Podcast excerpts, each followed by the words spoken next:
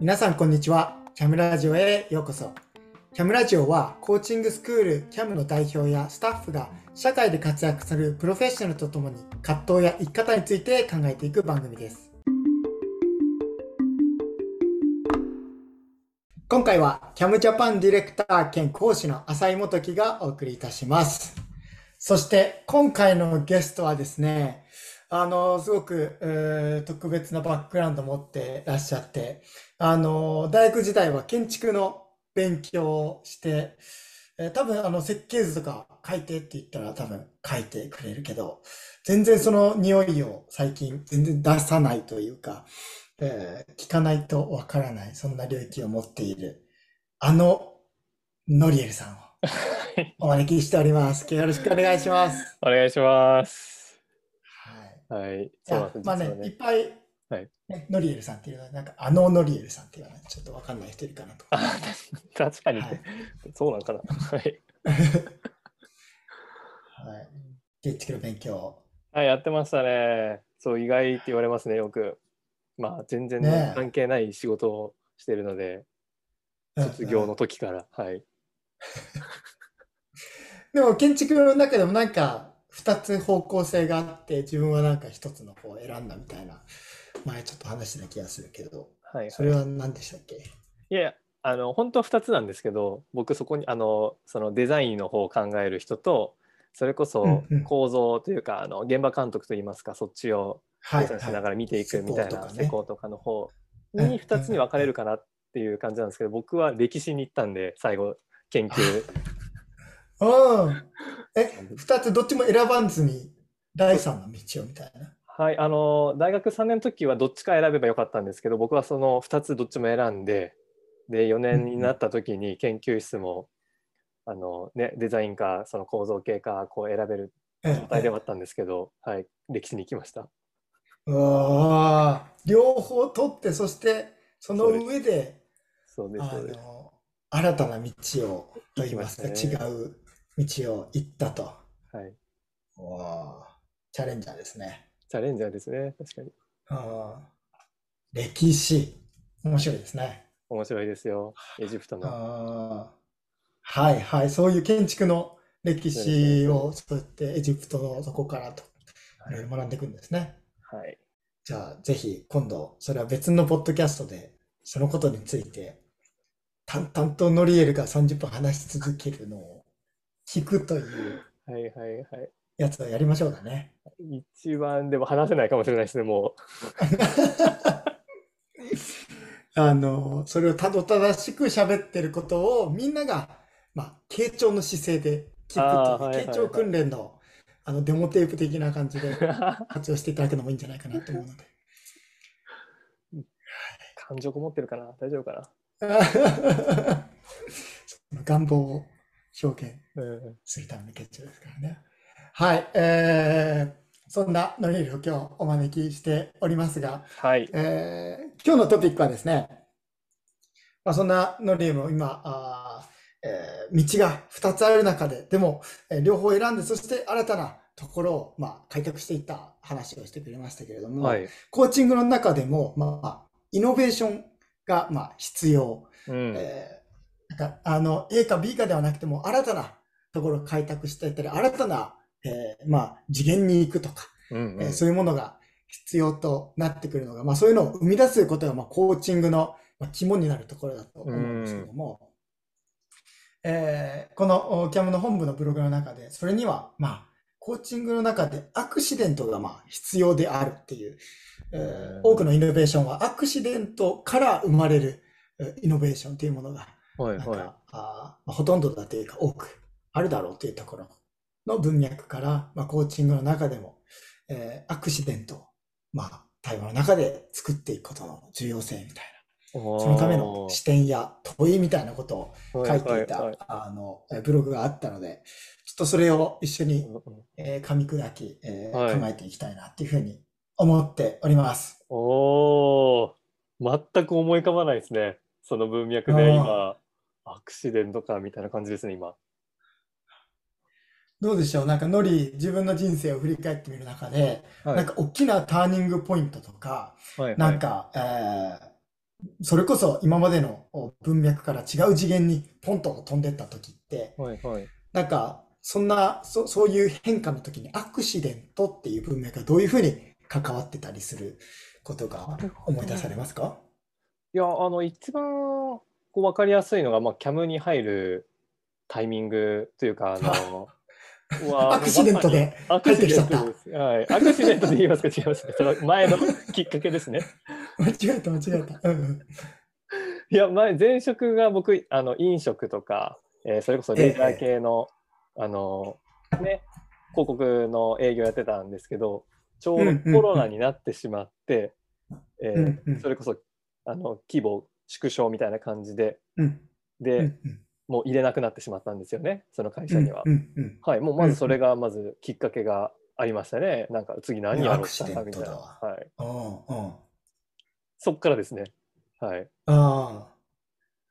じゃあ自分がなんか選択していないそういうう状況から、あの、まあ、えー進んでいた道が急に閉ざされ、えーそしてじゃあどうしようかと立ち止まって、えー周りを見たときに、なんかそのキャムやそういうところに関わっていくはい。ところに何かつながっていって。そうですね。そうですね。うん面白いですね。それはアクシデントですねアク。シデントですね、これは。ああ。いや、僕も振り返ってみると、なんかやっぱり自分のお道を決めていくときに、なんかすごく意図的に積み上げてきたというよりは、もうほぼ人との出会いや、なんか偶然の産物から、なんかポンとおその道が開かれたり、全然、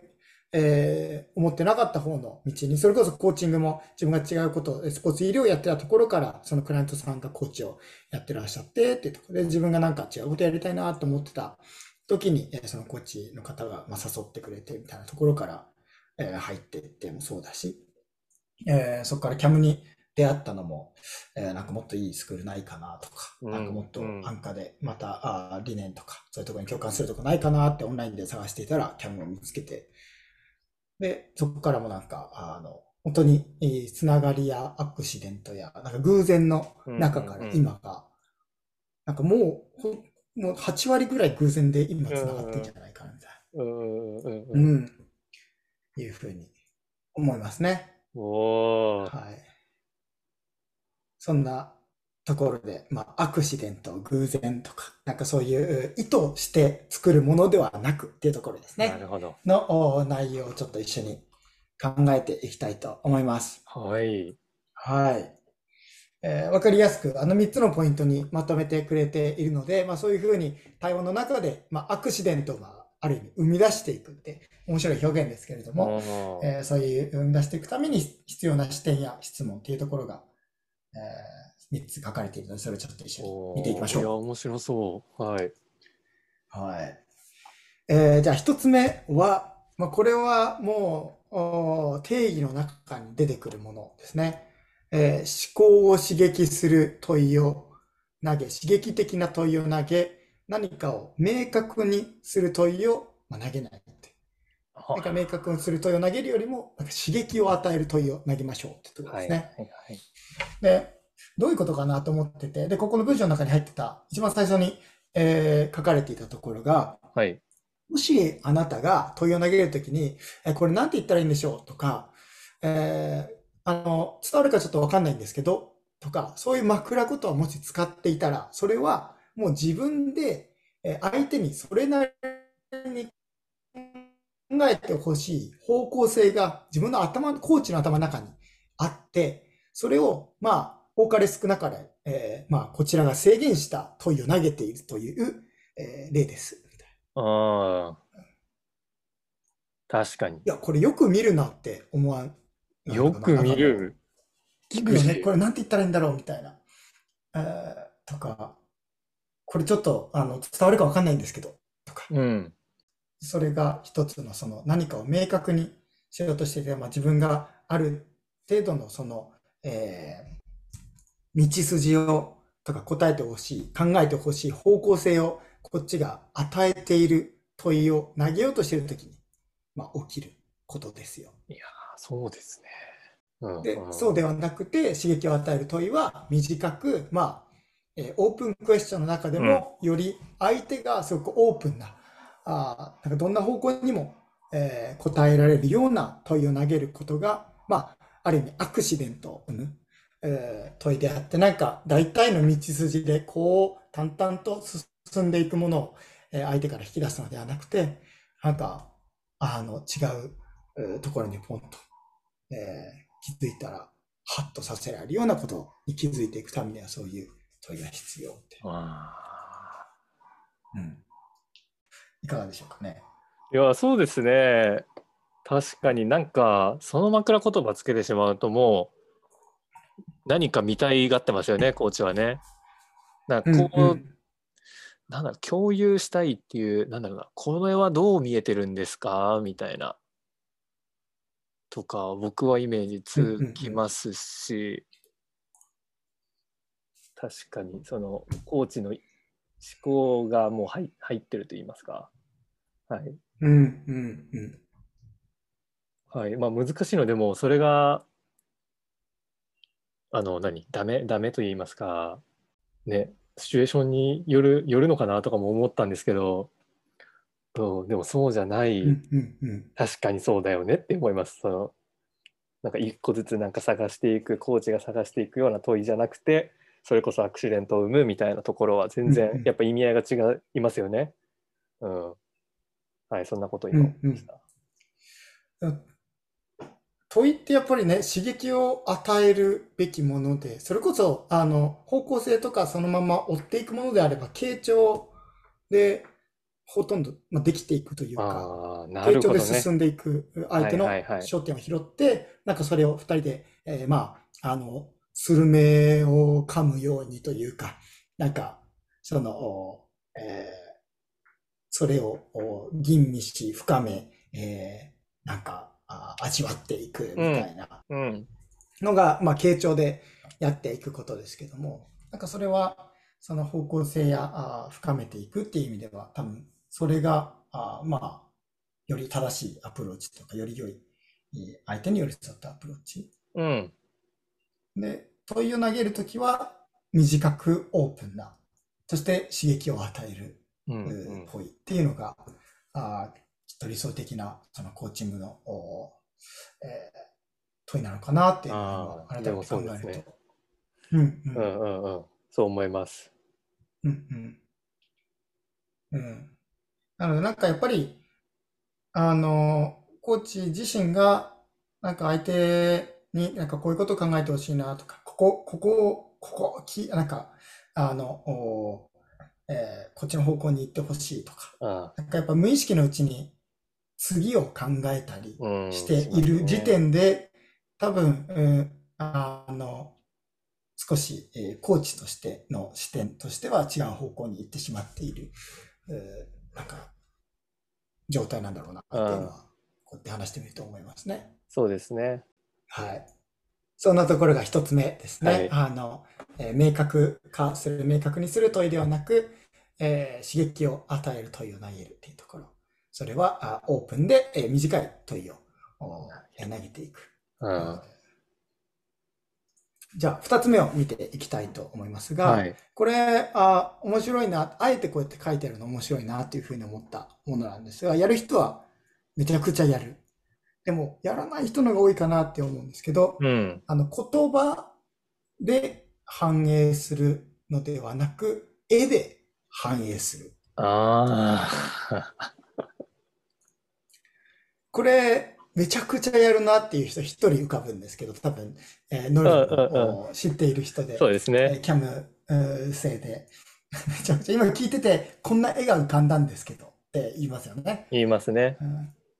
うん、なので、相手の話を聞いてて、それを、ただ、今、あ、こういうふうに感じてるんですね、とか、この絵を、あ、こういう言葉がすごく印象的でしたっていうふうに、その言葉でそのまま返していくのではなくて、今の話を聞いていて、なんかこんな絵が浮かんできて、えー、なんかこんなイメージを、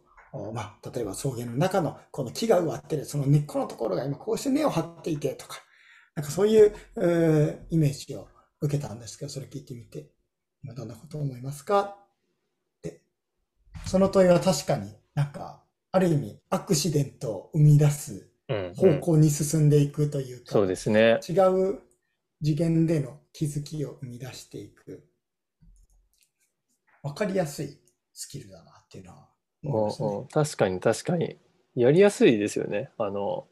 うんうん、しかも、それこそ握ってないのがもう分かりますよね、コーチが。そのそれを言うってことは、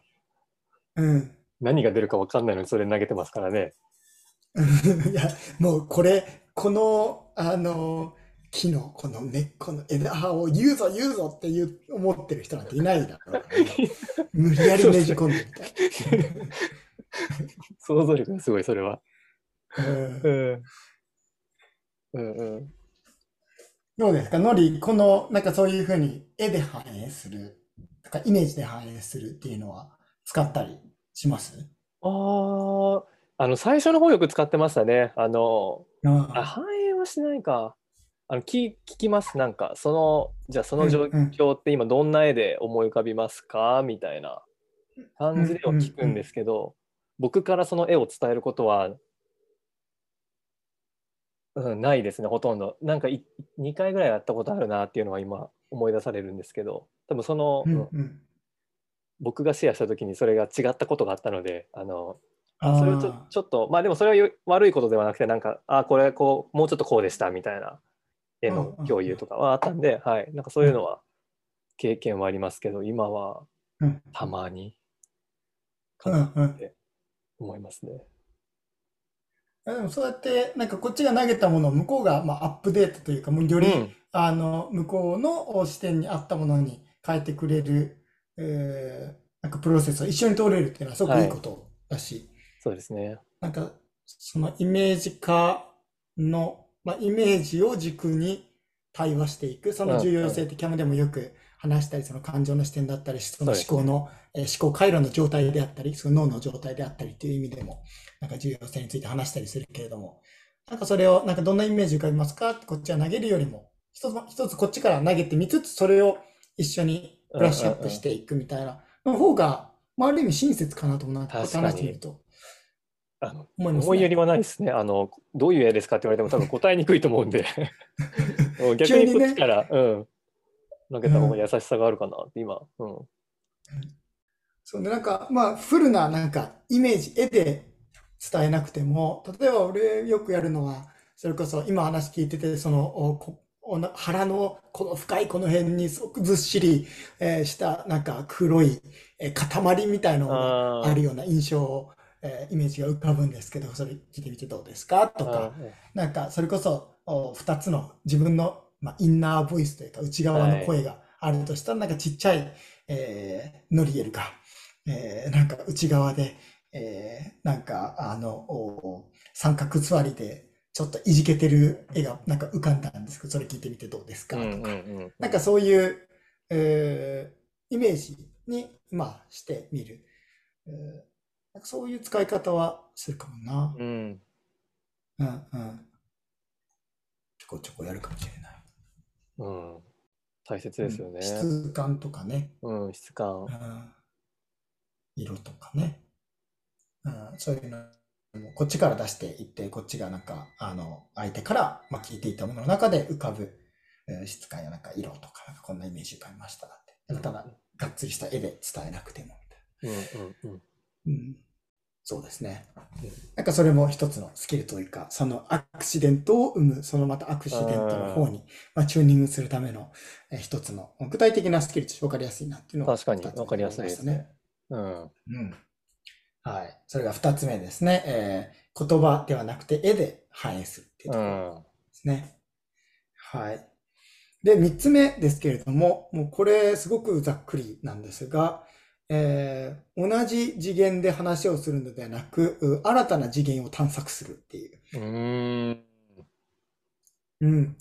あの、それは、あコーチだけじゃなくて、クライアントに対して、えー、あの、違う次元で、とか、例えば、その下には、とか、えーえー、その上には、とか、うんうん、何かそういう、うえー、ふうに違う、同じトピックだけども、その下や上や、まあ、未来やっていう、そのなんか時間軸でもいいし、その次元というかレイヤー、より立体的になるために、えー、関与している他のより本質であったり深いところであったり、そういうものは何かっていうところをなんか一緒に探索していったり、クライアントがそのそこをなんか考えることができる、考えることをまあこっちからチャレンジする、問いを投げていくみたいな。なんかそれが3つ目で挙げられていましたね。うん。なんか確かにそうですよね。でもこれ難しいんでしょうね。なんかこれ聞いてて今、あの自然にそこが気になる人と、気にならない人っているんじゃないかなって今思っていて、うん、うん、なんか僕は、えー、気になる方なので、えー聞いてしまうんですけどあんまり聞かないんだなって、あのはい。それは思ったことあります。ええええ、うんうん、人によって人によって。聞く人と聞かない人と、うん、分かれるなって。うんうん、いやそれこそなんかより具体的にそれこそ課題を例えば解決していきたいタイプの人と課題に焦点が当たるとあまり聞かなくなるかなって思ったりまたそれこそモチベーションや感情とかえー、そういうところに、あまり、なんか視点がいかず、えー、なんかより具体的な行動や、あその計画みたいなところに焦点がいく、ライフランゲージでいう感情派ではなく、うんうん、行動派や思考派の人はそこまで、えー、そちらのなんか視点を持っていなかったりっていうことはなんかやっぱりあるなっていうのを今、思いますね。うんうん。うん。でも必ずしも、例えばその感情の部分が、だけが、例えばそのより深い、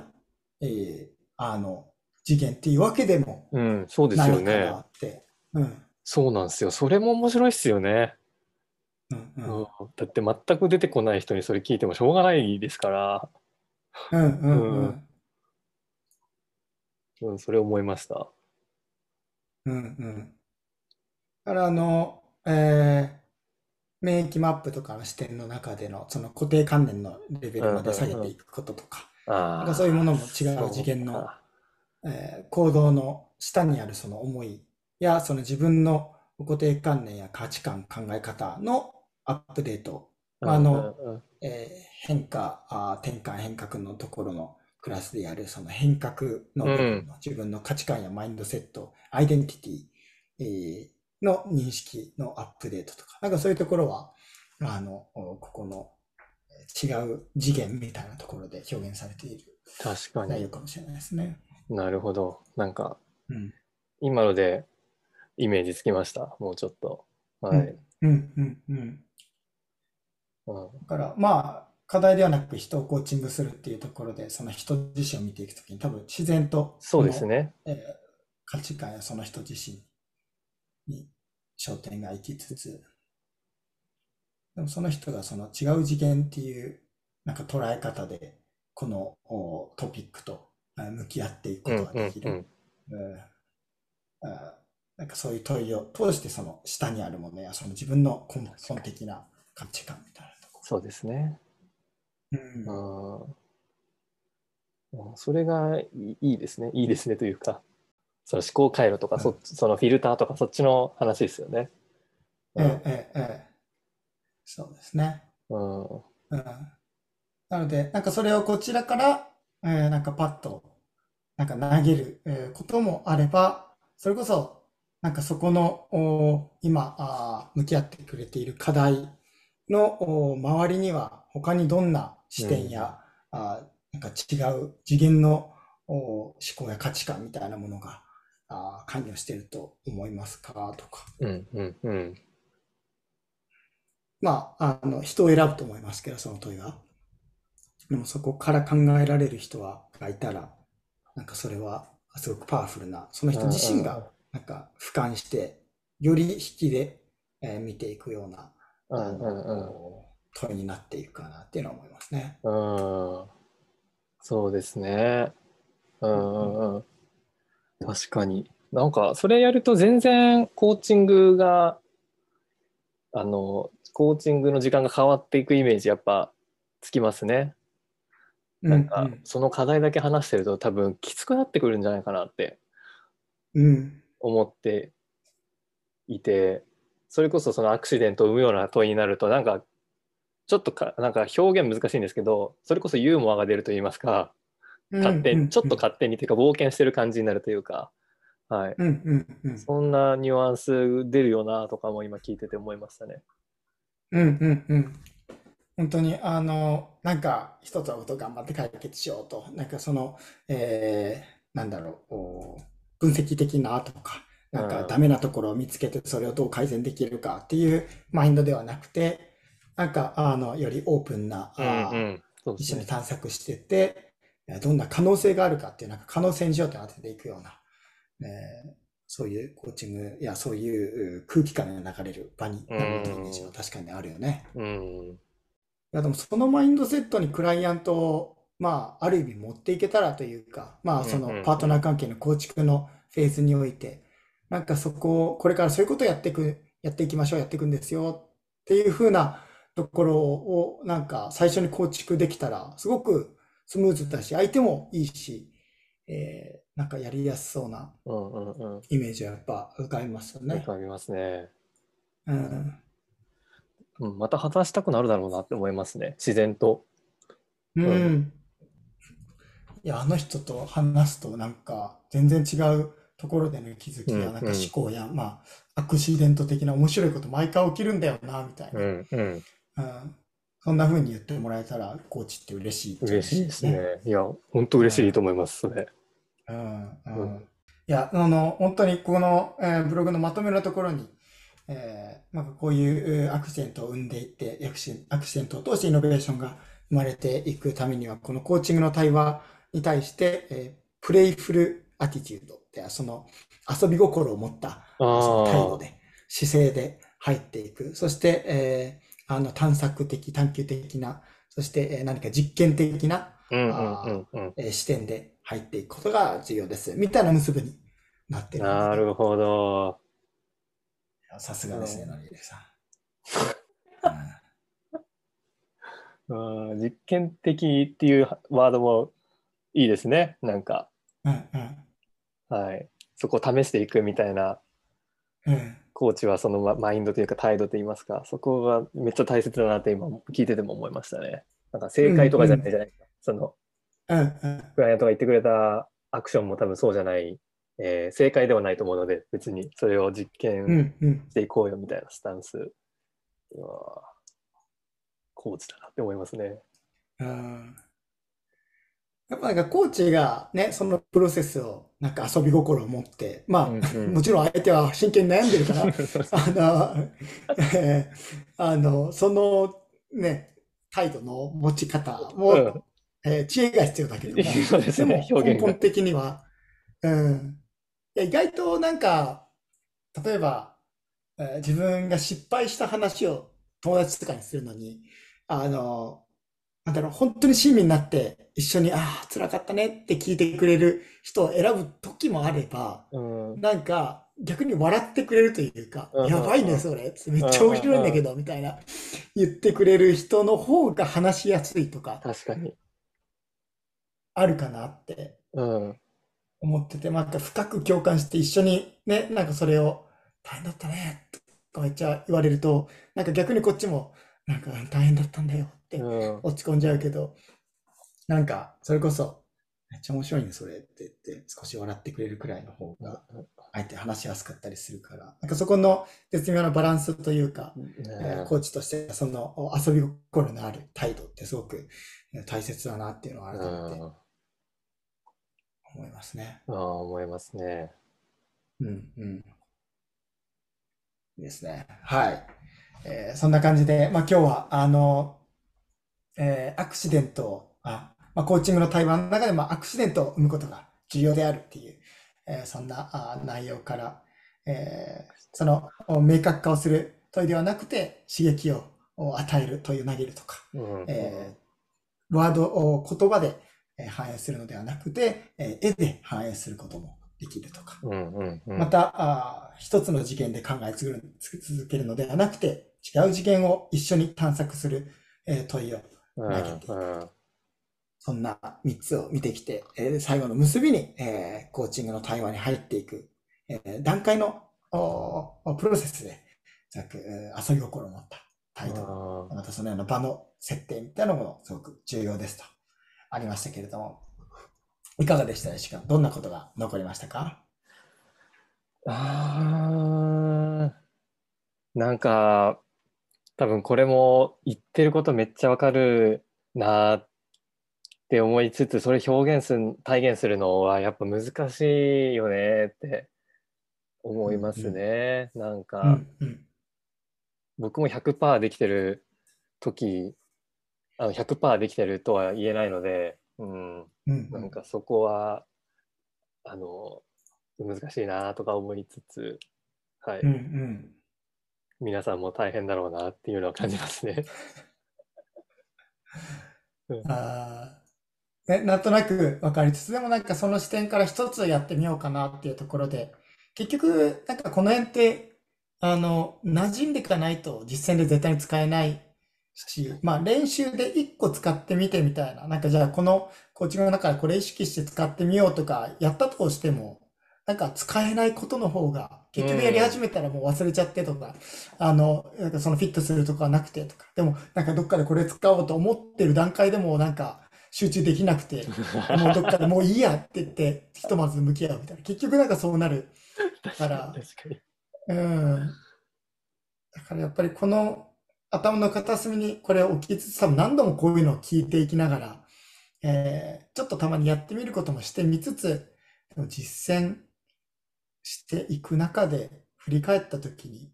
あ、そういうことだったんだっていう腹落ちが起きていくみたいな、なんかそんなイメージはやっぱあるなってそうですね。ねうん、そうだと思います。うん。うん、やっぱコーチ、コーチ自身のスキルではなくてマインドの変化やそのマインドの中にこういうものが、えー、定着していくっていうことが結局なんか一番の近道に。そうですね。うん、型とかを学ぶよりもね。はい。なんか、うん、それを聞くとやっぱりなんかコーチングを受けるっていう選択肢とか、まあ何でもいいんですけど、うん、コーチ的アプローチというか、その関わりを受け、なその関わりがこう身近にああるとすごい助かるなと思いますね。あの、うんあこうやって接してもらえるんだみたいな。僕は結構そこがでかかったので、そっちの方が学びになったと言いますか、うん、うん、そんな感じはありますね。ああ、うん、いいですね。なので、いろんな人のコーチングを受けたり、まあ、体感していく中で、この辺を落とし込んでいくんじゃないかってところですかね。うん、はい。いや、僕もなんかこれ、あの、話してみつつ、なんか自分の中では、あの、えー、一つ、あ、これやっぱ好きだなって思うのは、この言葉じゃなくて絵で反映するっていうところ、うん、あこういう視点であの、えー、表現すると確かに伝わりやすかったりやってみるっていう意味でで相手の中でアクシデント的に何か起きていくってことをなんか、えー、伝えていくのに分かりやすいなっていうのが一つの、えー、シェアするための tips みたいなところが自分はすごくいいなと思ったのと、うん、改めてあの、えー、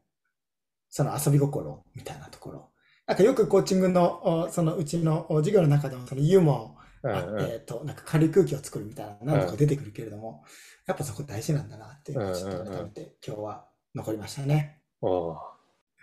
はい。えー、すごく、味わい深いテーマだったと思います。はい。えまた引き続きこういうふうにいろんなあブログであったり、え他の学びから、またあのリスナーの方からいただくテーマとかでもいいですし、続けてなんか一つのテーマやあその理解を深めていくようなものを取っていきたいと思います。はい。今日はありがとうございました。ありがとうございました。